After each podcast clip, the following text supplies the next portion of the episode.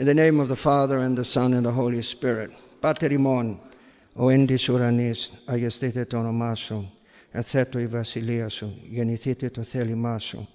Όσεν ουρανό και επί της γης, τον άρτον ημών των επιούσιων δώσ' ημίν σήμερον, και άφησε μην τα οφειλήματα ημών, ως και εμείς αφήνουμε τις οφειλέτες ημών. Esperas mon. For yours is the kingdom, the power, and the glory of the Father, and the Son, and the Holy Spirit, now and forever to the ages of ages. Amen. Um, please sit down. Tonight, I want to look at certain global issues, though I will focus on one specifically in more detail and ask the question Does our church really get involved in the global reality of the 21st century? The pressing issues of the 21st century, the, the discourse, the language, the vocabulary of the 21st century, the pressing issues that are, that are affecting um, our, our world.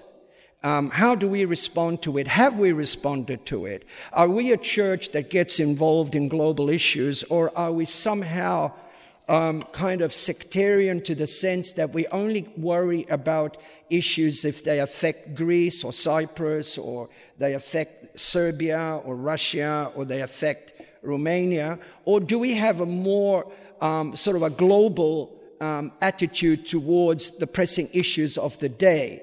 So um, I have to choose these issues um, that I believe are the most pressing issues. There are others that I haven't looked at, and given the lateness of the start tonight, I may even have to skip some of them uh, in order to get to the one that I believe is the most pressing one, uh, simply based on numbers and effect on people um, on pragmatic empirical grounds, um, I suggest that the last uh, issue is the most pressing one. What are some of the issues facing the world today? Well, there are, let's go, uh, Dimitri. Every time you see me turn the flicker page, it means you, yeah. Um, the issue of racism is, is a very uh, serious issue that we just have to face today. It is a, um, it, it really is a global issue uh, even though it is um, uh, the debate is occurring in the Western world, uh, nevertheless it is it is global. So we look at what exactly that is. Um, then we have the issue of radical feminism. Now I want to distinguish between feminism and radical feminism. They're, they are different. Um, and I will get into that, the history of feminism, very briefly. We have first wave, second wave feminism, third wave feminism, and then we have radical feminism, uh, which who brings into the discourse the role of men in, in, in a negative way. But I, will look at that later on. And then we have the issue of the politics of gender bending. Um, what does it mean to be a male, a female? Um, are we born biologically male and female, but attitudinally one can change, one can feel that even though they have the body of a male, that they actually feel like a woman or vice versa? Is that, is that real? That, does that really happen? Um, and what would be the attitude of our church towards uh, the transgender issue? Um, how do we look upon it?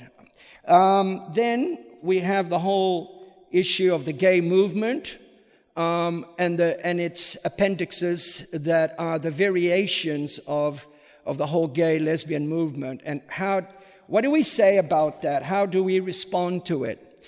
Finally, um, not finally, but one of the major, um, the major challenges that we have in our, in our society today, particularly Western society, is radical Islam and, and, and the whole issue of uh, what we call terrorism. Um, how do we respond to radical Islam? Um, what is our attitude as an Orthodox church uh, towards their, um, their uh, movements and their, and their sort of ideology?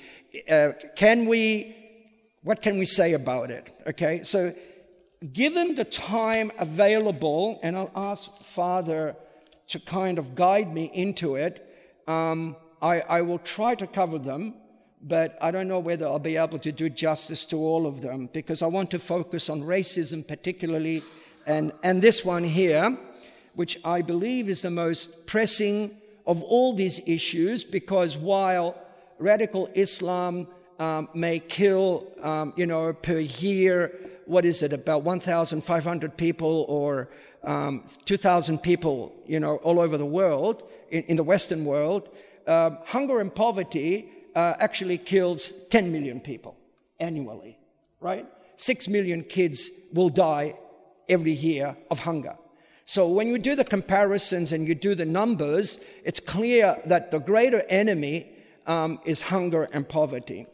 But let's look at racism, okay? Now, racism, um, particularly in the United States, because it also affects us here, uh, is, is an ongoing issue.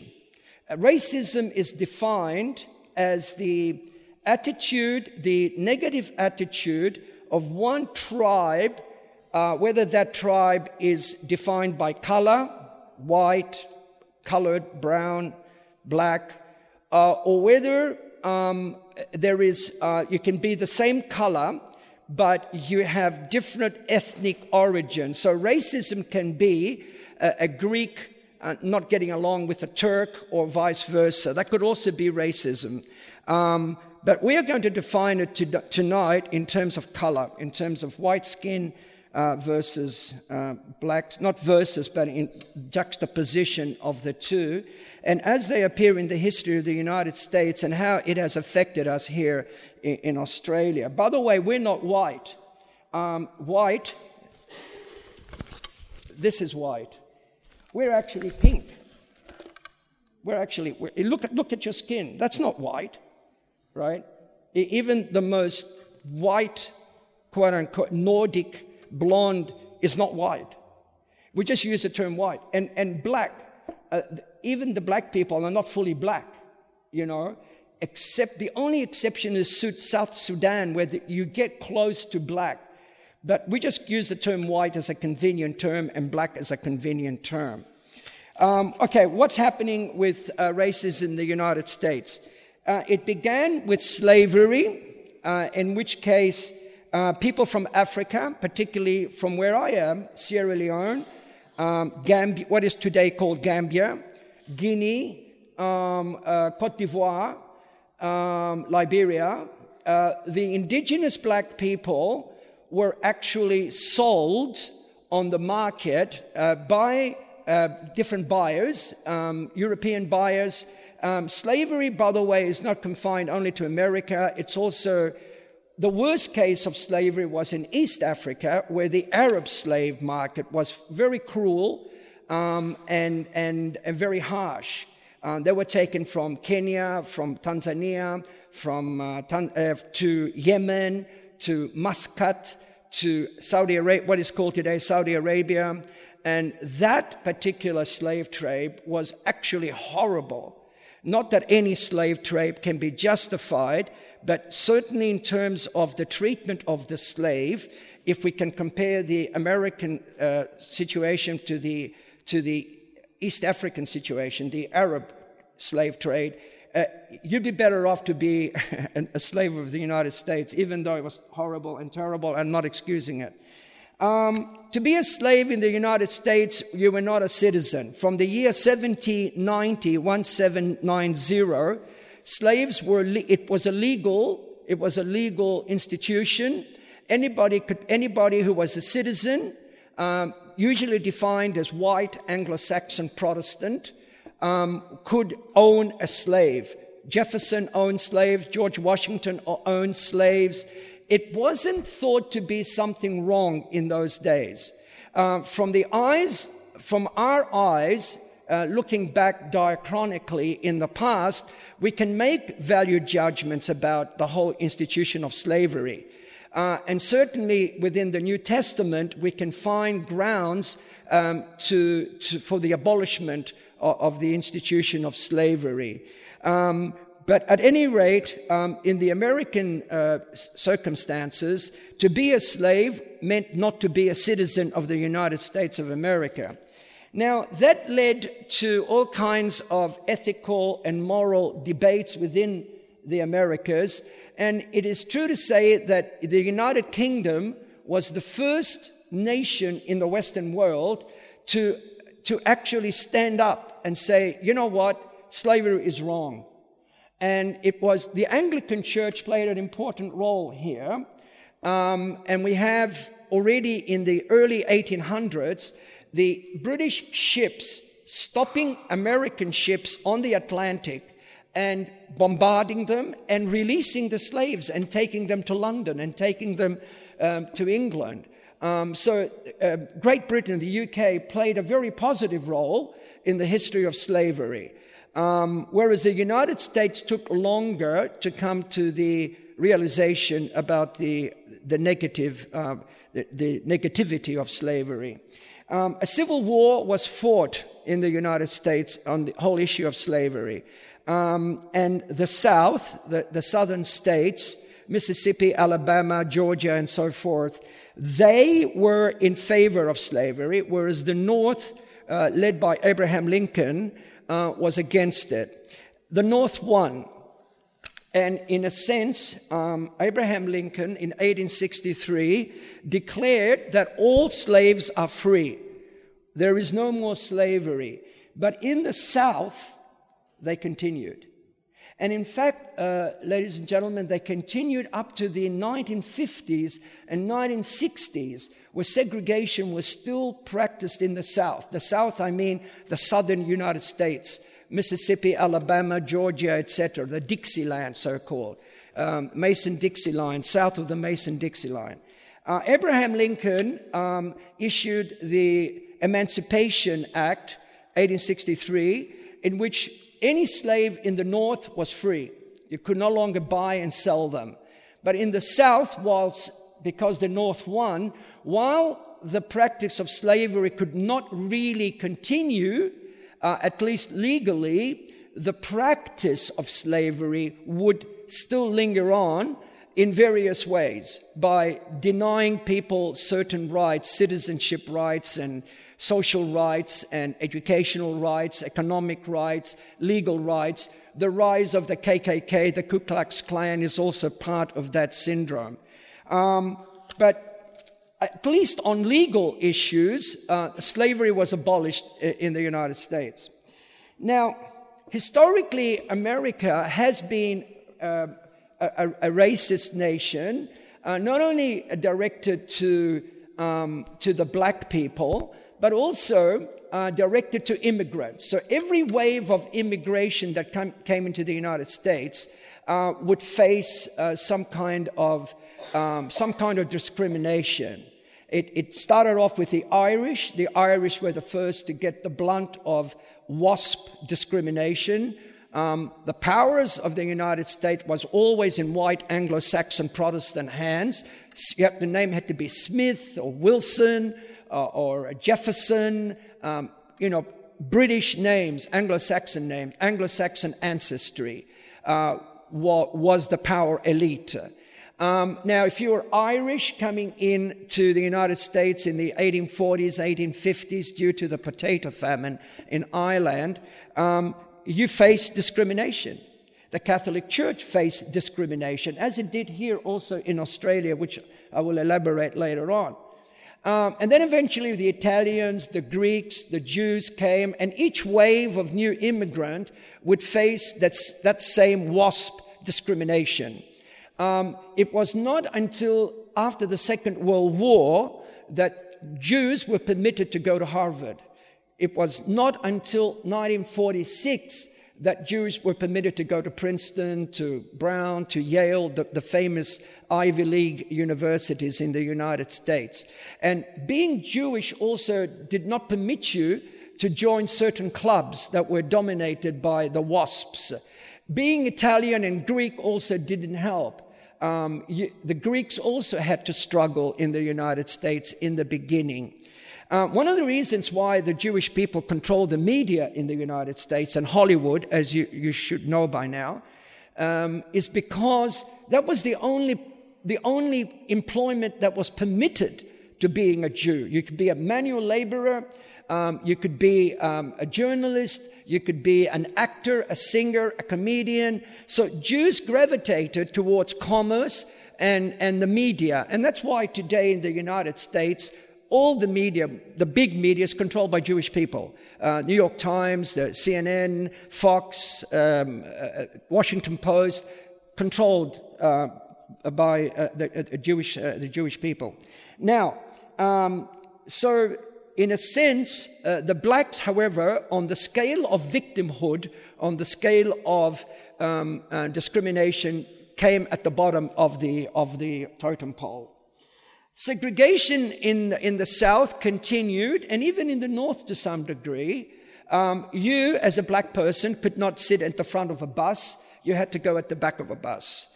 Uh, and if a white man or a white woman came and there was no other seat and you were sitting at the back, you had to get up and let the white man or the white woman sit down. Um, it's a system of apartheid that was practiced. Now, Rosa Parks is the first woman uh, to refuse to stand up. A white man came on the bus and she went and sat at the front of the bus. You're not allowed to sit at the front of the bus. That was a white uh, exclusive area. The back of the bus was for the black people. Okay. She, she refused. In 1956, she said, No, I'm sitting at the front. And uh, a white man came and said, You've got to stand up for me and you've got to go at the back. And she refused.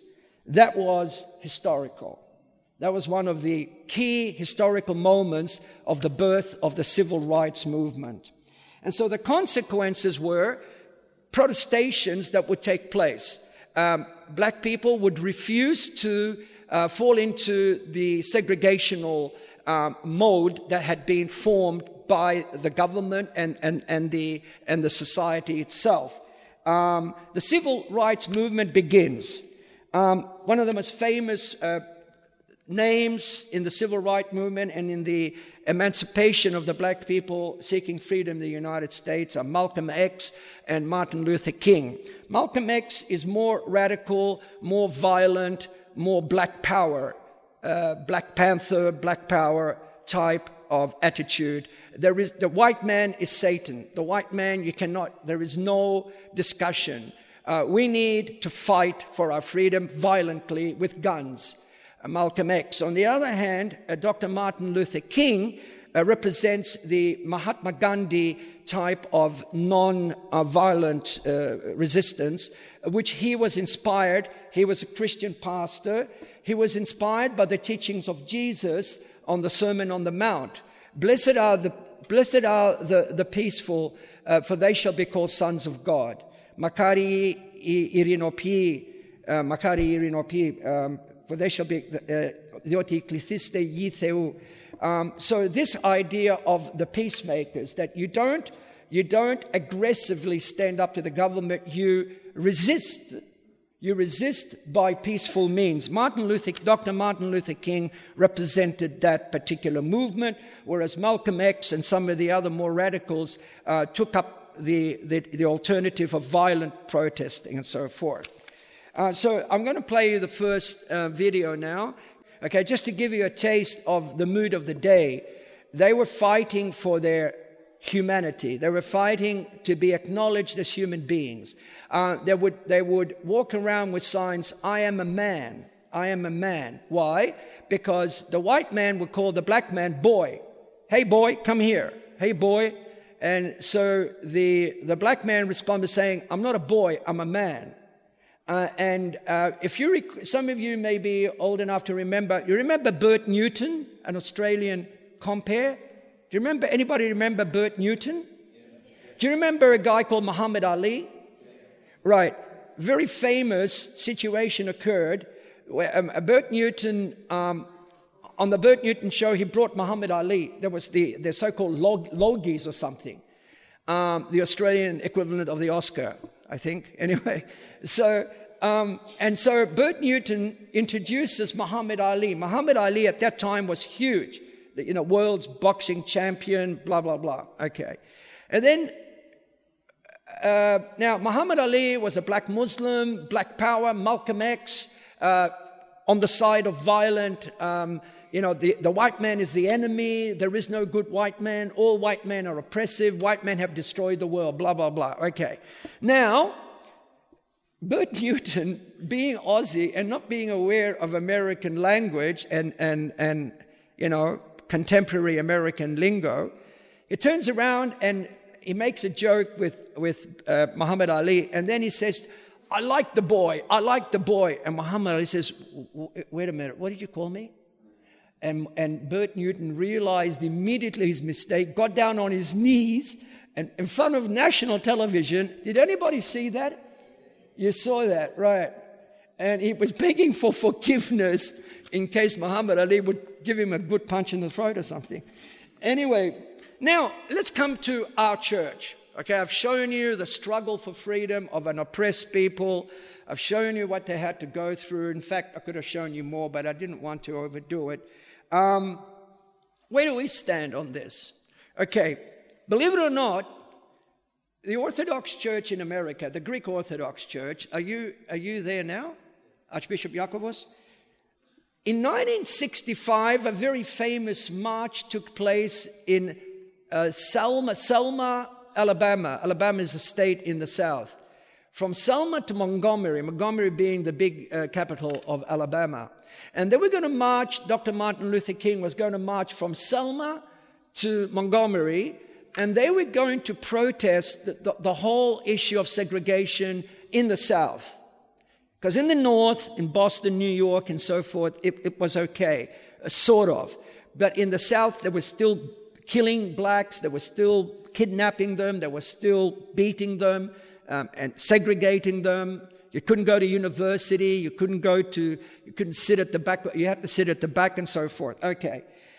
Now, at that time, which was a very controversial time, and many white people wanted to stand away from this discussion, Archbishop Yakovos of the, of the Greek Orthodox Church in the United States decides to march with Martin Luther King.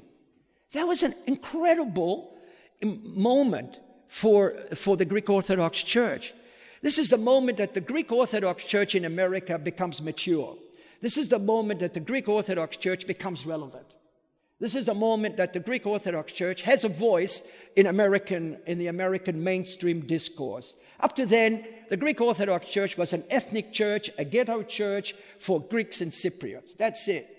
Who cares about the black people? Who cares about uh, Dr. Martin Luther King? Archbishop Yakovos brings the Greek Orthodox Church into the mainstream of American political discourse. And from then on, uh, to some degree, the, the Greek Orthodox Church in the United States is, is fairly vocal, perhaps not as much as it should be, but it is vocal, uh, depending on who the Archbishop is, on, on issues beyond Greece, issues beyond the ethnic interest uh, of the Greek people into the broader global uh, issues of the day. Um, it's even involved itself now in the issue of the, uh, global warming and so forth, which is good to see. Now, Archbishop Yakovos marches with Dr. Martin Luther King and gets himself in Life magazine, and it becomes a very big deal. And it gives, it opens up a new door for uh, the Greek Orthodox Church worldwide. From now on, it is permissible for the Greek Orthodox Church to speak out on major issues that face uh, the society to which they have adapted as their own, whether it's Australia, whether it's the United States, whether it's Canada, whether it's Great Britain, whatever. That we are to be part of that discourse. We are not to be silent. We're not because we are immigrants or the sons of immigrants that we should not speak and we should be remain uh, vuvi, as it were, to issues beyond the Greek interest and the Cypriot interest.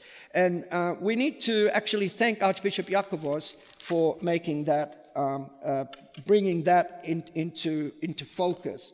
If we look at the Australian situation of, of racism, there's no doubt that Australia is also, was also a racist nation. There is no doubt about that. Um, in the 19th century, most Aborigines in Tasmania were eradicated. A, a, complete genocide by the British colonial government. That's a big stain upon their conscience.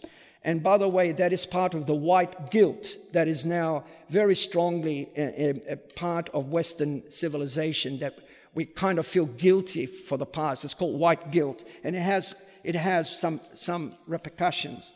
Um, if we look at Australian racism, uh, again, uh, with Australia, the worst record is with the Aboriginal people. That's the worst record that uh, the, the, Australian government has. But it also, and myself uh, growing up in this country as a little boy in the 60s, um, the, I, I, really faced it myself. Um, I remember once um, the Catholics, the Italians, the Greeks, and so forth, we are the Wogs, um, we are the Dagos, I think, um, um, and so forth. Um, having a name like Adamopoulos did not help in my assimilation, you know. And particularly, my parents decided to give me Themistocles as a first name. Not very um, sort of accessible to the Anglo Saxon tongue, you know. Um, so, having the burden of a, a very long name, I mean, I mean, in Australia, right, think about it. What, what, are, you know, John Wilson, John Wilson, three syllables. That's okay. Four syllables, Mary Adams. Okay, four. But that's about the limit. Once you start getting into six syllable and seven syllable nouns and uh, proper names, you're in trouble. Okay? Mine is nine syllables. Right? Way beyond the, the, the, the legitimate limit of syllabic nomenclature, if you know what I'm getting at. Um, so, the, the different immigration waves in Australia caused different, different attitudes.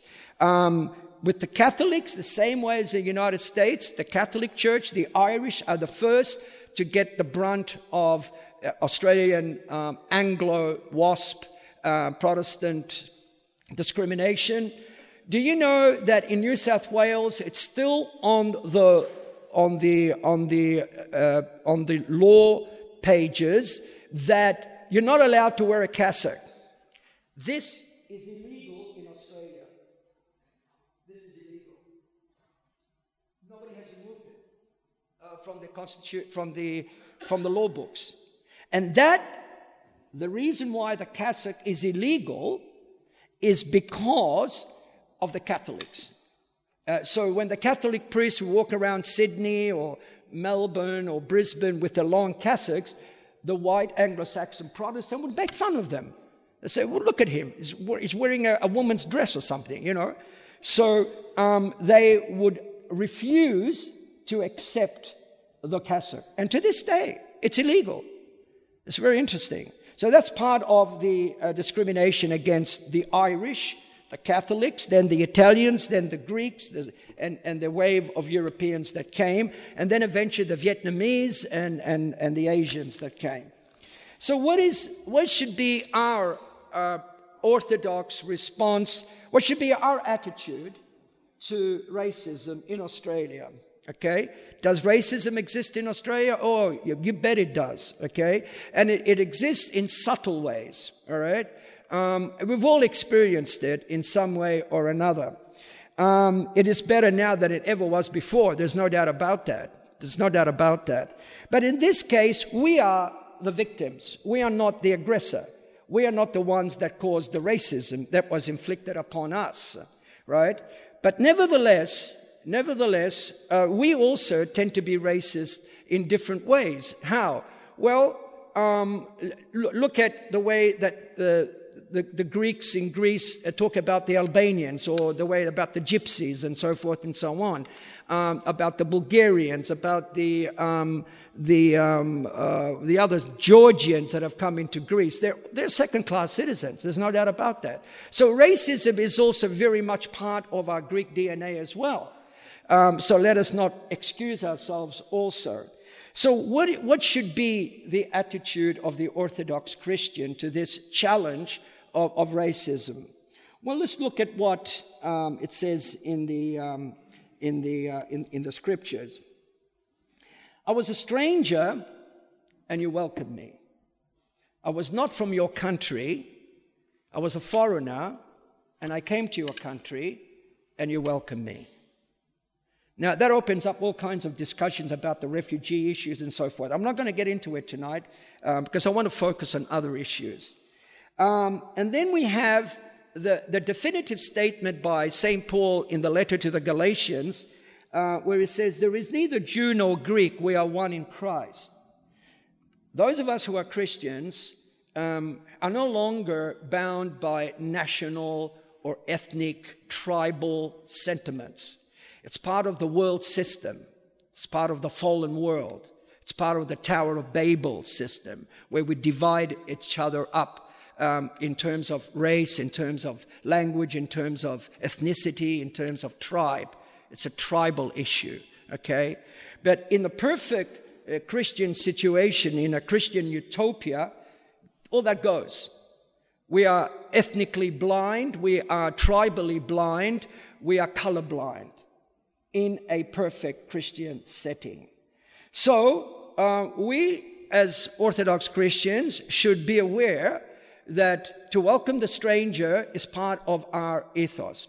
Now, having said that, we also need to worry if the stranger is violent and if the stranger comes into our society and instead of accepting our values and our system of thinking and becomes violent against us and causes all kinds of um, all kinds of violence and all kinds of aggression against the host nation, then we have to ask up to how long are we to be patient with that? Um, how long do we allow um, the stranger to come in and destroy our society or at- attempt to destroy our society? That question remains an open question. But by and large, by and large, we are obliged to welcome the stranger, and that is should be our attitude. Okay, so that's so much for the issue of racism. Um, let's look at radical. I'm not looking at feminism. Please try to understand that. I'm not looking at feminism itself. I'm looking at radical feminism, okay? And I'm looking at the whole issue of the transgender um, uh, debate. Why? Well, it's part of the global reality. This is part of the challenge that is facing Western civilization. How are we as Orthodox to look upon it and how are we to understand it? Are we to be uh, one way or another way? Which way do we turn? How do we, how do we conclude our attitudes towards um, the issue of radical feminism and the issue of um, transgender and the LBQ uh, blah, da, da, da, da thing? Okay, now, Feminism begins as a noble idea.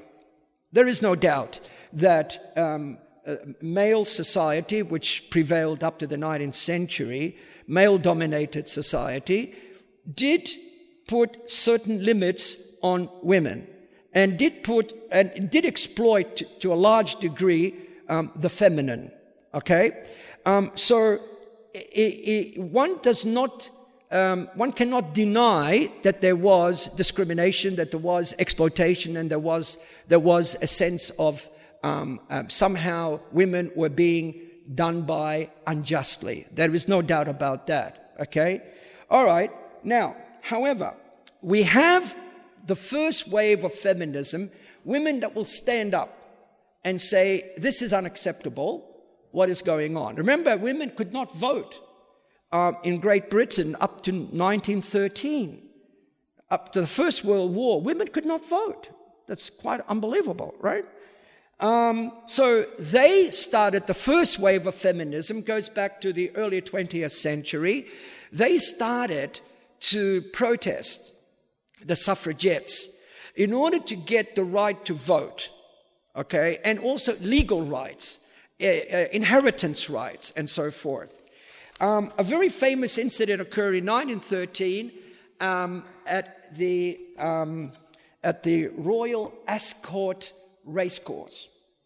A very famous incident occurred that would forever change um, the attitudes towards women. Listen to what happened.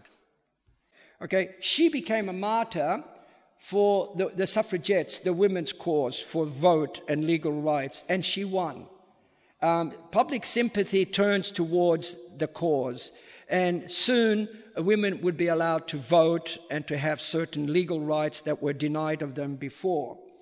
Um, economic, there was economic uh, a, a, striving towards uh, economic equilibrium that started back in the 1930s. So let us not think that the feminist movement begins in the 1960s with Germaine Greer and Betty Friedan and so forth. The feminist movement begins with, uh, with the early, 19th, uh, early 20th century.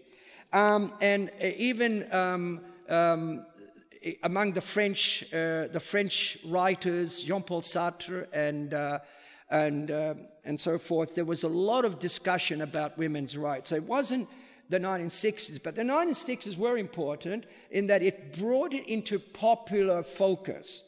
Um, and from then on, from the 60s on, we have the so called third wave feminism, fourth wave feminism. But women have achieved a lot since that time. Um, economic equality is in many places, it's advantageous to be a woman today, um, where um, you know, because certain quotas are there, um, certain industries want to appear to be um, sort of uh, politically correct, and therefore they will hire women uh, uh, to, to, men. Um, so there's no doubt that being a woman today, uh, you have advantages that you never had before in history. And that is due to the, to the feminist movement. So we, we cannot deny that, no matter how you want to look at it you have to acknowledge that it did achieve many things uh, legal rights, social equality, and political equality. We have uh, women that are presidents, prime ministers, uh, Merkel of Germany, very powerful, um, uh, Theresa May in the United Kingdom. Uh, okay, uh, Hillary Clinton didn't make it, but she was certainly a, a, a possibility. Um, and so, and we had a female prime minister in Australia. Gillard, and so forth. So the feminist movement has achieved quite a bit, a lot actually, for women.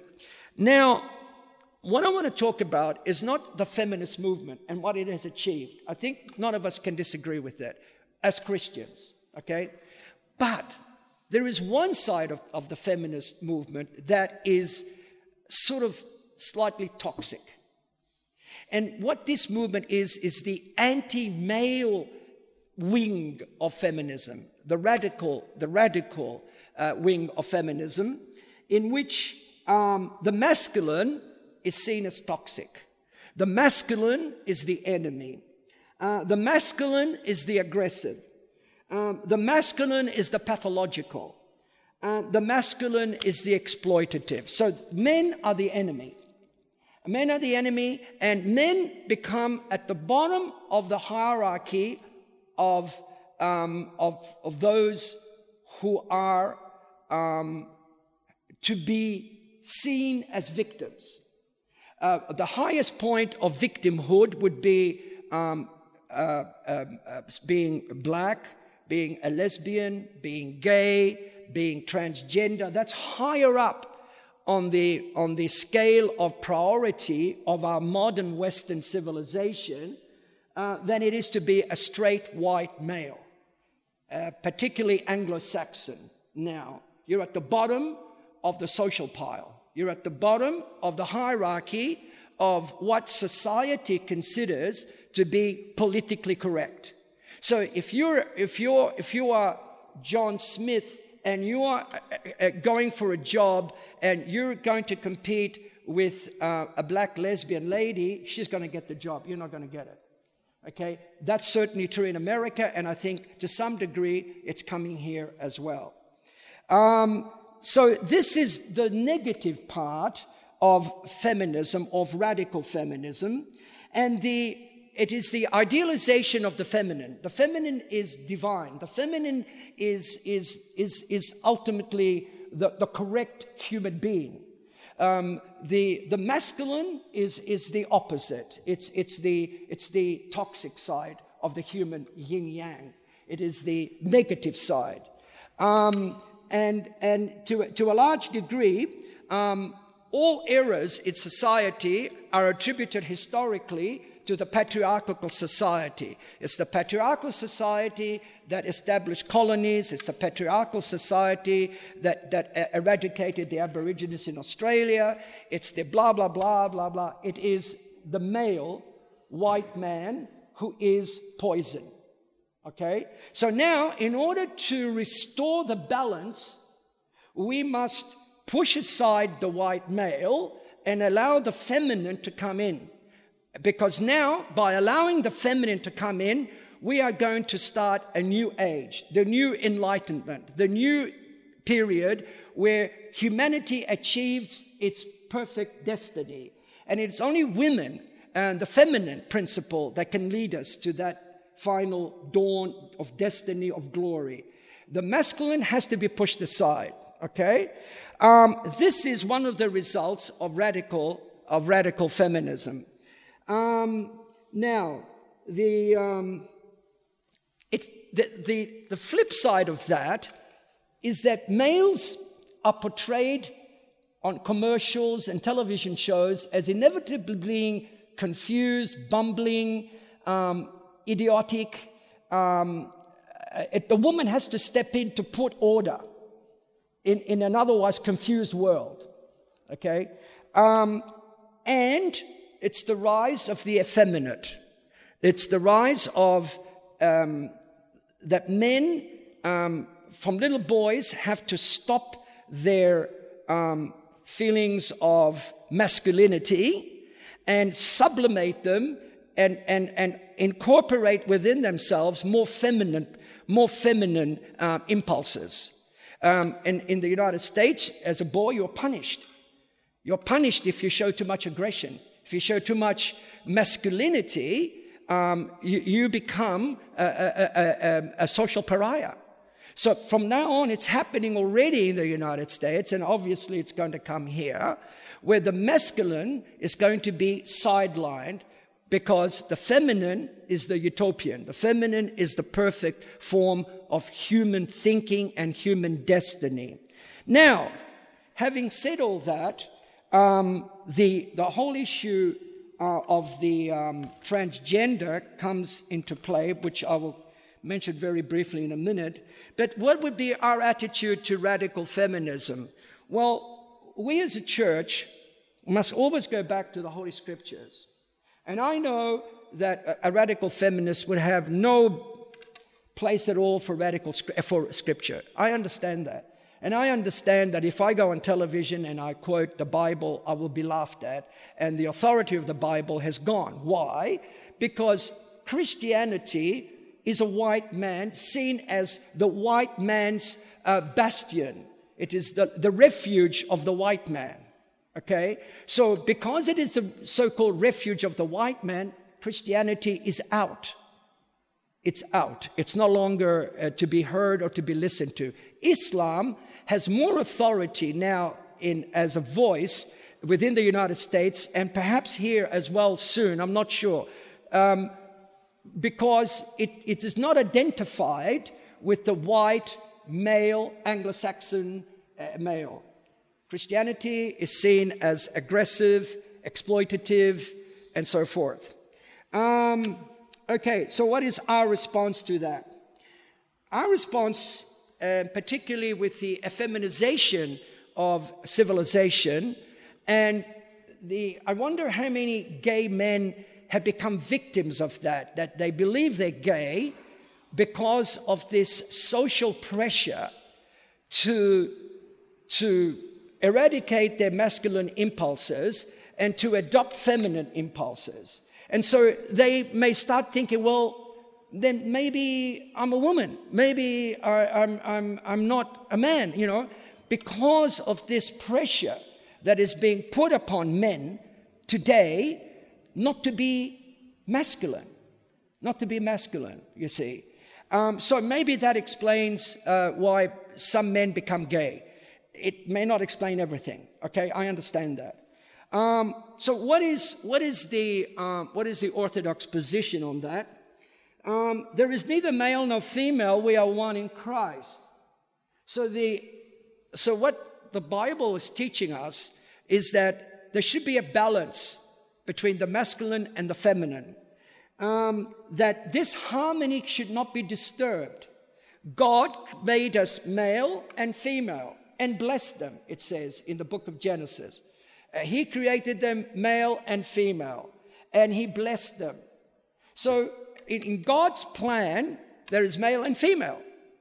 And you cannot say one should be superior to the other or that one of them should be demonized and made to look toxic and made to look completely uh, unacceptable, and, and another one to be seen as superior, ideal, heroic, and so forth. That is a, a natural disharmony of God's creation. Yes, men have made mistakes in the past for the exploitation of women, undoubtedly, but that was another generation. It's not the new, it's not this generation or the generation before.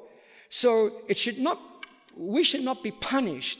We uh, males, white males, should not be punished for something that happened 100 years ago that we have no control over. You see, this is um, one of the errors of radical feminism that we are being punished uh, today, the white male. Now, uh, so the Christian answer uh, or response is let there be harmony. That's what the Bible says. There has to be harmony between the male and the female. Once we achieve that harmony, everything's okay. Because God has given women certain, um, certain prerogatives that men do not have.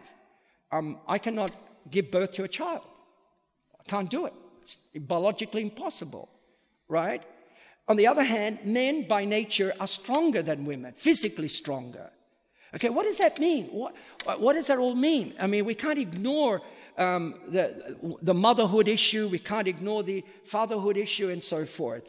The social experiment of today may be, and in my mind, is dangerous because it leads to the breakdown of the traditional family and it leads to the breakdown of God's ordained gender distinctions.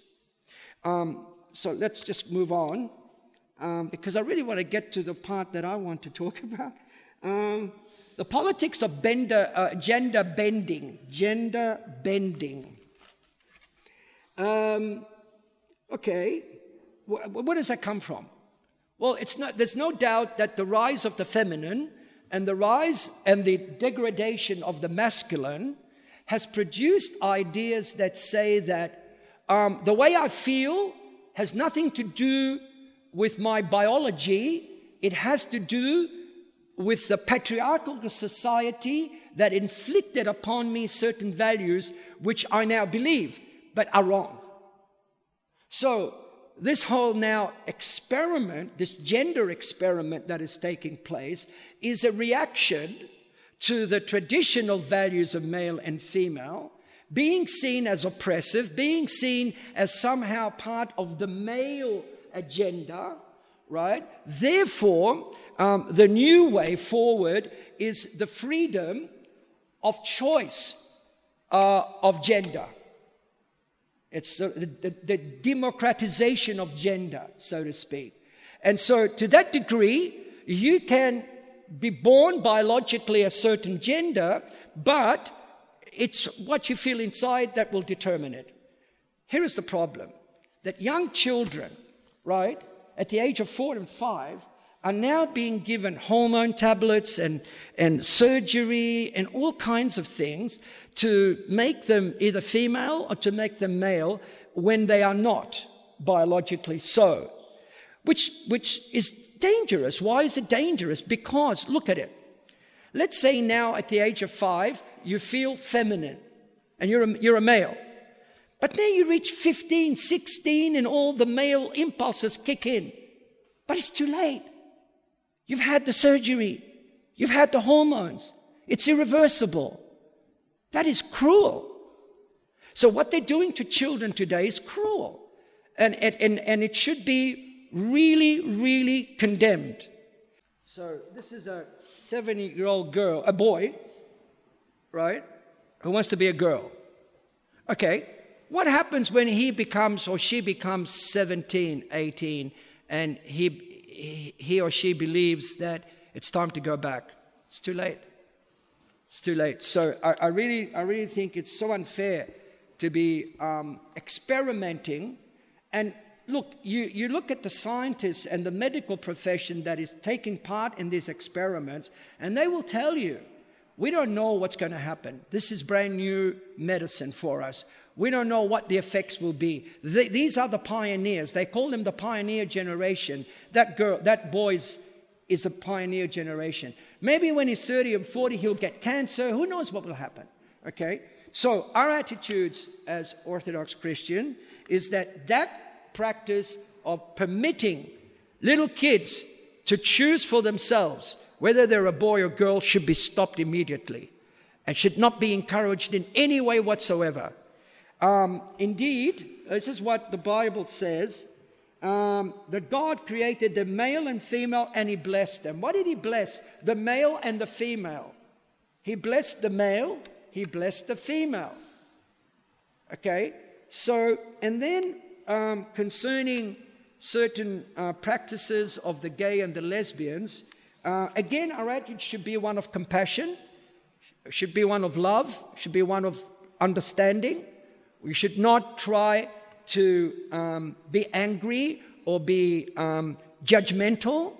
Uh, you should always adopt an attitude of love. Uh, we love the gay, we love the lesbian, we love the transgender, we love them. They are human beings, they're created, uh, they're human beings, um, and we have an obligation to love them. However, we also have an obli- obligation not to agree with their lifestyle. In the same way that I, I love people who smoke, I love people who are uh, uh, uh, thieves, I love people who are adulterers, but I don't like what they're doing. So we need to distinguish this idea of judging people on the basis of their actions rather than on the basis of their personality. Um, we, I repeat, as an Orthodox church, should be very open and very um, sort of uh, compassionate and understanding to, to gay, lesbians, to transgender, and so forth. We should not have an aggressive attitude. There should not be aggressive whatsoever. We should be, um, we should be compassionate and understanding. And maybe that way will be more effective towards bringing people to understand um, the, the reality and the truth rather than just condemning outright um, without any uh, chance of forgiveness and compassion. Okay, finally, um, Islamic terrorism is one of the issues facing us today. Um, it doesn't need much for me to tell you we ut- utterly condemn it, it has no part in, in, in our civilization. It is, it is barbaric, it, it, it cannot be tolerated. We are completely uh, opposed to um, the beheadings of people, the slavery of people, the, the, uh, the killing of people, the burning alive of people. That we reject completely. Um, there is no discussion about that. Now I come to the point that I, I, I always wanted to get to, which is uh, global poverty, uh, particularly African poverty. The 10 poorest nations in the world are in Africa, Sierra Leone being uh, one of them. 3 billion people in the world, uh, in Africa, live under $2.50 a day. 3 billion uh, in, in, in, the, in the world, rather, live under, half the world approximately lives um, with under $2.50 a day, $2.50. 1.3 billion people live in, in absolute abject poverty, um, less than $1.25 a day. Six million children die every day, uh, every year in Africa. Six million children will die.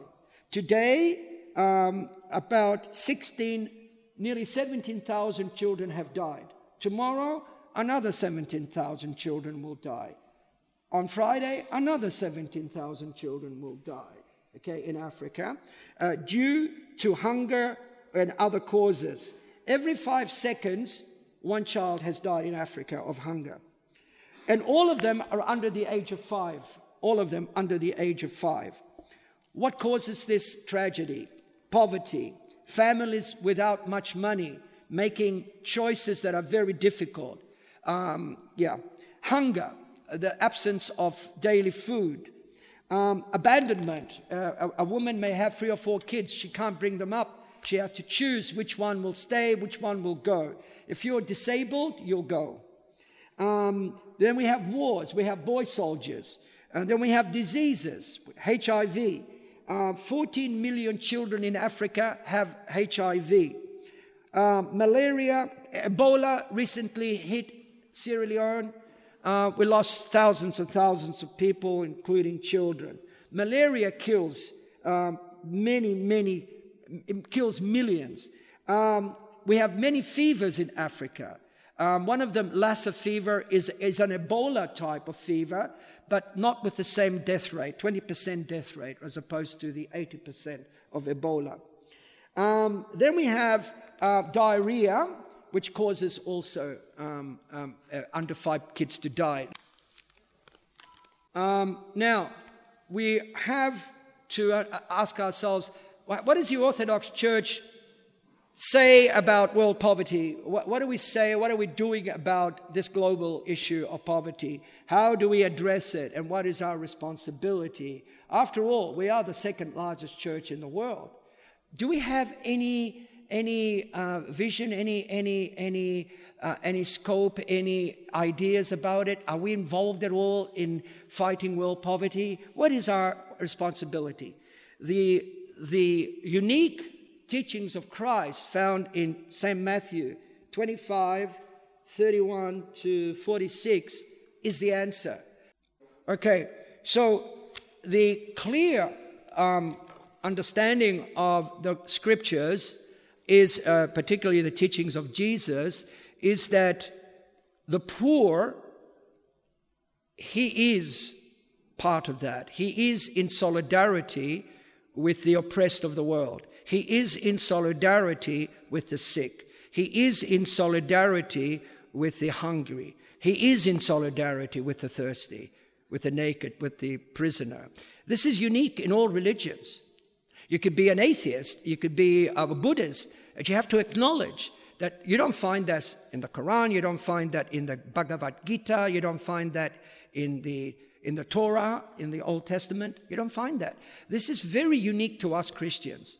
Uh, this complete identification of the founder of Christianity, Jesus, the Son of God, with the oppressed. It's unique, absolutely unique and to say, whatever you do to the poor, whatever you, every time you feed the hungry, you do that to me.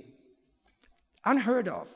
This is, this is the unique, um, the unique teachings of our Lord Jesus Christ. So, to get back to the question, what are we doing as an Orthodox church uh, in the global poverty um, structures, and particularly in Africa, which is the worst? Well, we are doing something. We are doing something. Um, and I will show you, um, because we are, uh, the Greek Orthodox Church is in Africa, and the Patriarchate of Alexandria. We are in South Africa, we are in Congo, we are in Madagascar, we are in Kenya, we are in Uganda, we are in Nigeria, and, and we're doing the best we can.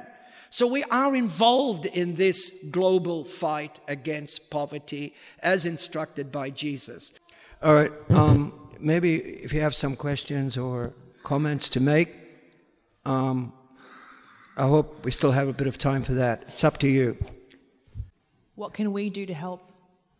Right, in terms of the poverty issue, um, there are a number of ways you can help. One is you pray uh, that God will um, assist us.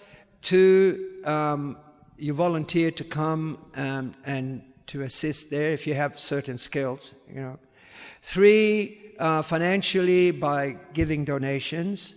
Uh, four, by um, just networking uh, with people and just bringing awareness of the needs we have over there. Um, how do we uh, volunteer? How do we? How do we volunteer? Oh, how do we volunteer? Yeah. Okay. Yeah. Um, it, you know, it, there is a difference between what is known as uh, kind of third world tourism And there is a difference between that and a legitimate, a legitimate uh, kind of uh, feeling to help people. Okay, you have to. The latter is is the is the real McCoy. Okay, so if you're led to help, you have to ask yourself, what can you do? What skills do you bring? Are you a nurse? Are you a doctor? Are you a teacher? Are you a carpenter? Are you a plumber? Are you an electrician? Are you a teacher? Are you a, you know, what are you? Okay? And you need to ask yourself, what, what skills do I bring to the mission? And if those skills are required, that's good. What we try to avoid is people just coming there out of curiosity or, you know, um, just tourism, just sort of third world tourism, you know. That becomes a liability for us because we have to pay for your electricity at night because electricity is very rare. It, it's not frequent. And we have to pay for diesel to keep the lights on. We have to drive you around. We have to give you food that costs, you see. So if somebody comes there just to be there out of curiosity, it's not a good idea. But if somebody comes there because they're going to do something, they're really going to do something fantastic. You're wondering? I was just wondering how. How? Yeah. Well, you, I, I, I, go back. What involved. skills would you bring okay, that's if you want to volunteer, but yeah. there are other ways you can help yeah. besides volunteering. I mean, volunteering would be frontline work, okay? Yeah. But there's also behind the scenes work, such as we, there's an organization called Paradise for Kids. Um, it's uh, in Australia, it's in the, in the UK, it's in America, um, and they they kind of um, do functions. They organize. Do we have anybody from Paradise Kids tonight? Okay, well, you, okay. Do you want to come? And uh, Jane? Is it, where's Jane? Hello, hello, Jane. Just tell them about Paradise. This lady does great work for us. Um, maybe have a talk to me afterwards about what you asked. Um, well, our organisation, we've got a committee of 10, and does everybody um, I'm sure there's a lot of you here who are already um, monthly donate, you know, donators. But the best way you can help this mission, this, you know, besides giving a one-off or when we have function, you attend. You're, and um, you're an incredible community. We should be all very proud to be part of this mission. I know I am, Father Themi, and I say that with humbleness, not from, you know, any other thing. But the way you can help is the best way is the easy donate. Now I have forms here tonight and the way you help is that $20 a month, that's all we ask for. It's such an easy way to give money. I mean, when you belong to a gym, they take out monthly your, you know, $38 or whatever. It's similar it comes out, you know, every month, $20. Um, you will receive notification of that, that the $20 is going to be taken out of your account. It's very secure. Anytime you want to stop it, you can. It's such a flexible, but it's the sustainable money and it allows um, the mission, Father Themi, to budget because the costs there are real and they're every day. So the feeding program. So what this Easy Donate does, it pays for all those things to run the mission, to feed the poor, for the petrol, for the electricity, to pay the staff. All the teachers there who the mission employs get a salary and their salary is above what the government pays them. So people are paid well there. So they're able to help their families. It's quite a unique mission, you know, but, and the help we get from Australia, from Vic, especially Melbourne, Melbourne is the best supporters. Sorry, can I say that, Father Themi? With all, you know, you know, it's amazing the amount of money raised by Melbourne every year. you know, and the love that the people have for this mission. So tonight I've got the forms. Any question you may have regarding how to donate, please come and talk to me.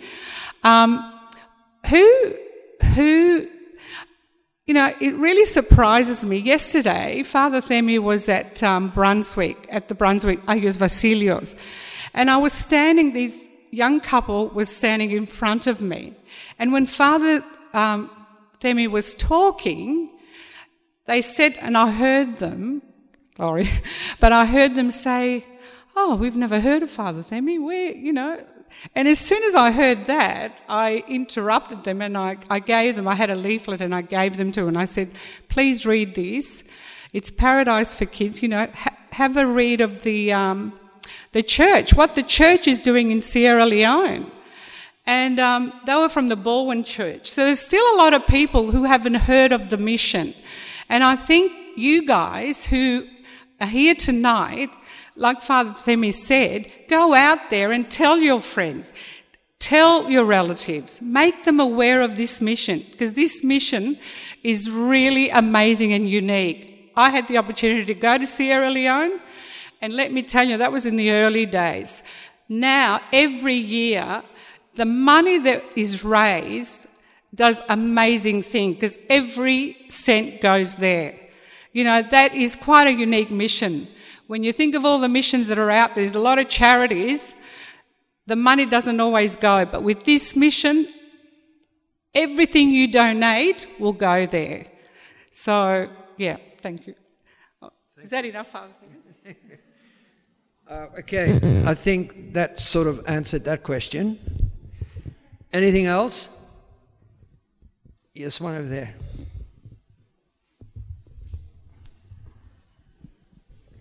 Um, Father Themi, I'd like to ask a question in regards to the extreme feminism that you spoke about. In, in terms of what? The extreme feminist movement. Right. And um, you may be aware that it's coming into our school systems now, into the education system within Victoria. Um, I suppose as a parent, what should our response be to this? Um, it, it, depends what kind of feminism we're talking about. There's, there's benevolent feminism and there's malevolent. You know, um, the, the, the benevolent form has done a lot for women, which is good, right? What we are talking about is the radical one, which is um, sort of anti male, uh, hostile towards the male, uh, aggressive, um, that discriminates against the male and in some ways elevates the feminine as the supreme form of existence. So that form of feminism is, is, is, is, uh, is disharmonious. That's the one you should be worried about. I, I, suppose my question is it's evident that it's coming into our curriculums, and um, I'm quite aware of it within my own children's education. And I suppose I'm asking do we stay within the school and take a stance and say, this isn't acceptable, we're not going to have the children learning this, or do we consider extreme things like homeschooling and things? Yep. Um, what we do is we build orthodox schools. That's what we do. I've been pushing this for a long time. Um, the secret of the Roman Catholic tradition are the schools. Despite all the scandals of the Roman Catholic Church, despite all the problems of the Roman Catholic Church, they still go to Catholic schools. And the Catholic Church churches are still full of people, despite all the problems. Why? Because, in the words of Ignatius Loyola, the founder of, Je- of the Jesuit movement, he said, Bring me a child up to the age of six. Edu- let me educate a child up to the age of six, and those of you who are child psychologists would know why that is important. And I tell you, they will always be Catholic. So I turn it around and I say, let us edu- let's build Orthodox schools. Let's have our own schools so we can preserve our tradition, preserve our culture, and preserve our, our faith. Right? Because right now, the youth are leaving. I, I go around different churches uh, Greek Orthodox churches, and I can tell you in some churches there's hardly anybody under 40 there.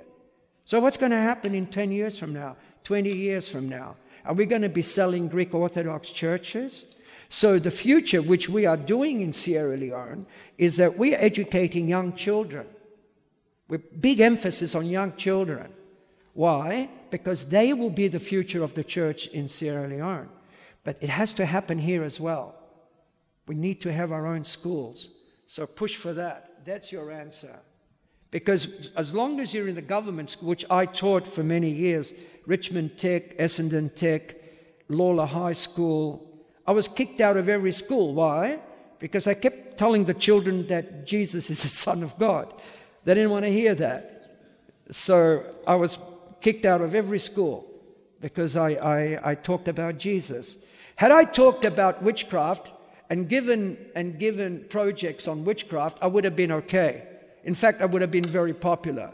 Had I given projects about, you know, uh, uh, lesbian this and that, oh, they would have loved me, right? But I, I would talk about Jesus, and therefore um, I had to be removed because I was somehow counterproductive to the agenda. You got a problem if you're in the government schools. You got a problem, a conscious problem. In the name of the Father and the Son and the Holy Spirit, all together, our Father, who art in heaven, hallowed be your name. Your kingdom come on earth as it is in heaven. Give us this day our daily bread, and forgive us our trespasses, as we forgive those who trespass against us. And lead us not into temptation, but deliver us from evil. For yours is the kingdom, the power, and the glory of the Father, and the Son, and the Holy Spirit, now to the ages of ages. Amen. Through the prayers of our Holy Fathers, Lord Jesus Christ, Son of God, have mercy upon us and save us. Thank you for coming. I thank Father Chris for the invitation. I apologize for the mechanical, um, the Murphy's Law mechanical issues. And uh, so, yeah. And uh, thank you all for coming. God bless you.